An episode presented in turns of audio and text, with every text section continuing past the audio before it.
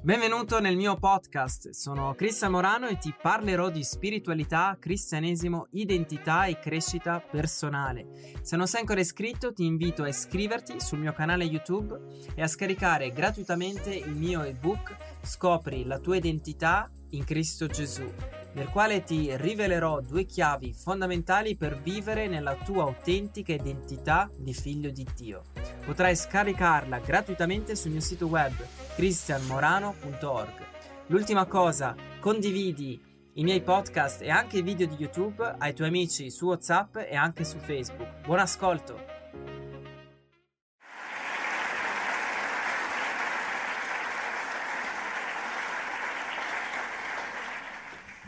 Mi chiamo Miglie Fontana, ho 23 anni e sono una figlia di due lesbiche, concepita tramite un donatore. Sono qui con il supporto di tutti e tre i miei genitori. Questa è una testimonianza che di sicuro è inaudita, perché nessuno vuol sentire parlare dell'altro lato dell'arcobaleno, il lato che non è adatto alla crescita dei bambini felici, perché crescono con l'idea sbagliata di come una struttura familiare dovrebbe essere. Of what a family structure should be. Crescendo volevo un padre. Sentivo dentro di me che mi mancava un padre, prima ancora che potessi capire quello che significasse avere un padre. Sapevo che amavo entrambe le mie mamme, ma non riuscivo a capire quello che mancava dentro di me. A scuola ho iniziato a realizzare, attraverso l'osservazione di altri bambini e dei loro legami d'amore con i loro padri, che mi stavo perdendo qualcosa di speciale that I really was missing out on something very special. Mi è stato mentito durante tutta la scuola, mi è stato detto che non avevo un padre, o forse che non sapevano chi fosse. It was very difficult for me to affirm a stable identity because of this. Ed è stato molto difficile per me afferrare un'identità stabile per questo. E il mio comportamento e la mia emotività hanno sofferto molto per causa di questo. Sono cresciuta atea e senza alcuna filiazione religiosa, ma supporto i cristiani perché finora in questo dibattito i cristiani sono gli unici che si pongono la questione cercando di aiutare i bambini. I cristiani sono gli unici che cercano di accendere i riflettori sulle storie come la mia e nessuno nella lobby LGBT vuole ascoltare qualcuno come me, perché love is love, giusto? Noi non esistiamo per loro. Crescendo mi guardavo allo specchio e pensavo, da dove ho preso questi occhi verdi? Da dove ho preso un certo aspetto della mia personalità o certi talenti che nessuno della mia famiglia ha? La risposta è semplice, mio padre.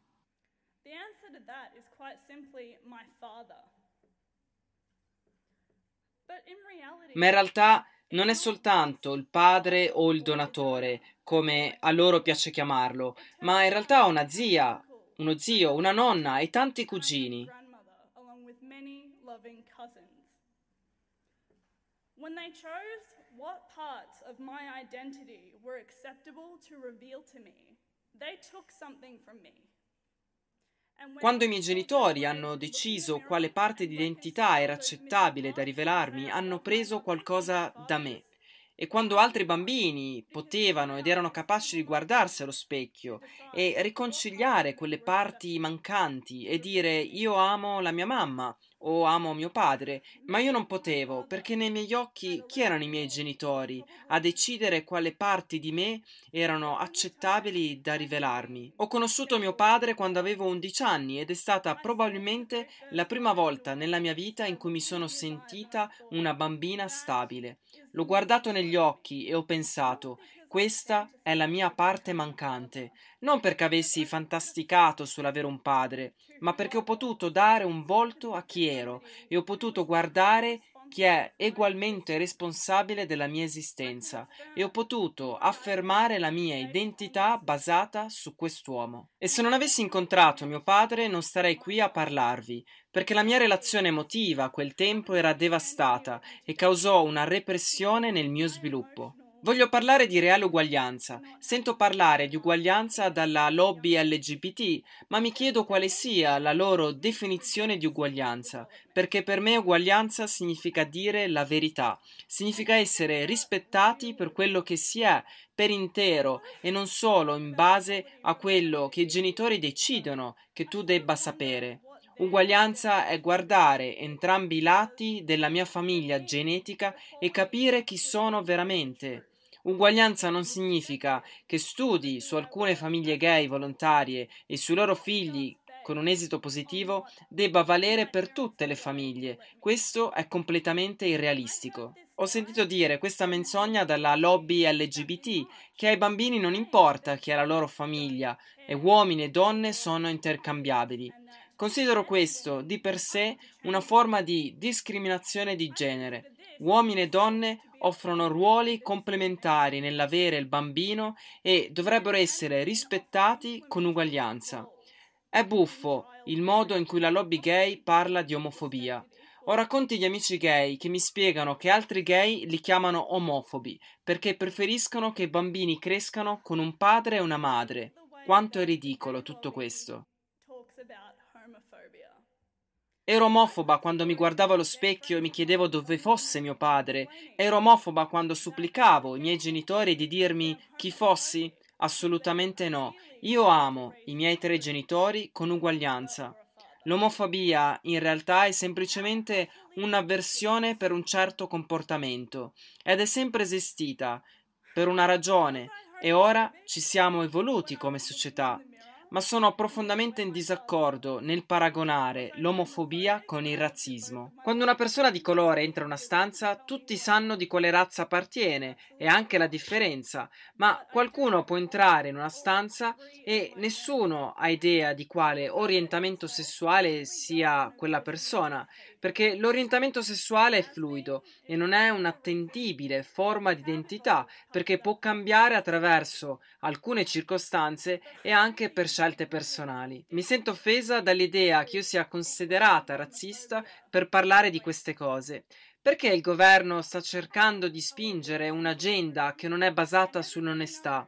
Perché in realtà in ogni relazione tra persone dello stesso sesso ci vuole sempre una terza persona per produrre un bambino.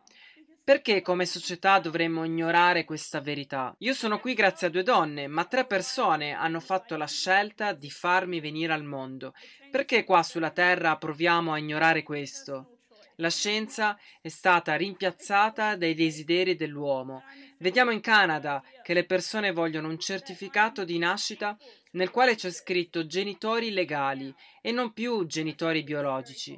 Il certificato di nascita sta cambiando da un documento della storia del bambino a un documento di intenti degli adulti. E sono gli adulti che decidono che si prenderanno cura del bambino. Ma quali informazioni questo documento fornisce al bambino? Non è realistico, nessuno fa un certificato sulle intenzioni ed è solo scopo informativo. Mia madre mi ha fatto una domanda.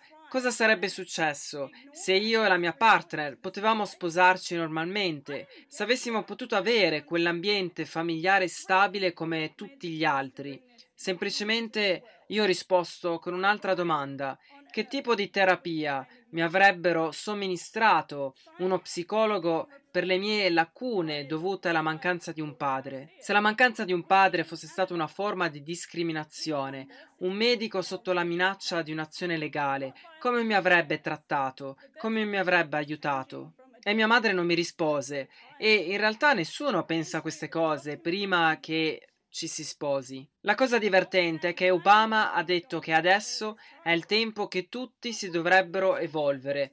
Ma da quello che ricordo l'evoluzione ha diversi gradini ed è durata un po' più di un decennio e anche ha coinvolto tutti. L'evoluzione non è stata fatta con un'agenda politica che sta mutolendo anche una parte della comunità LGBT.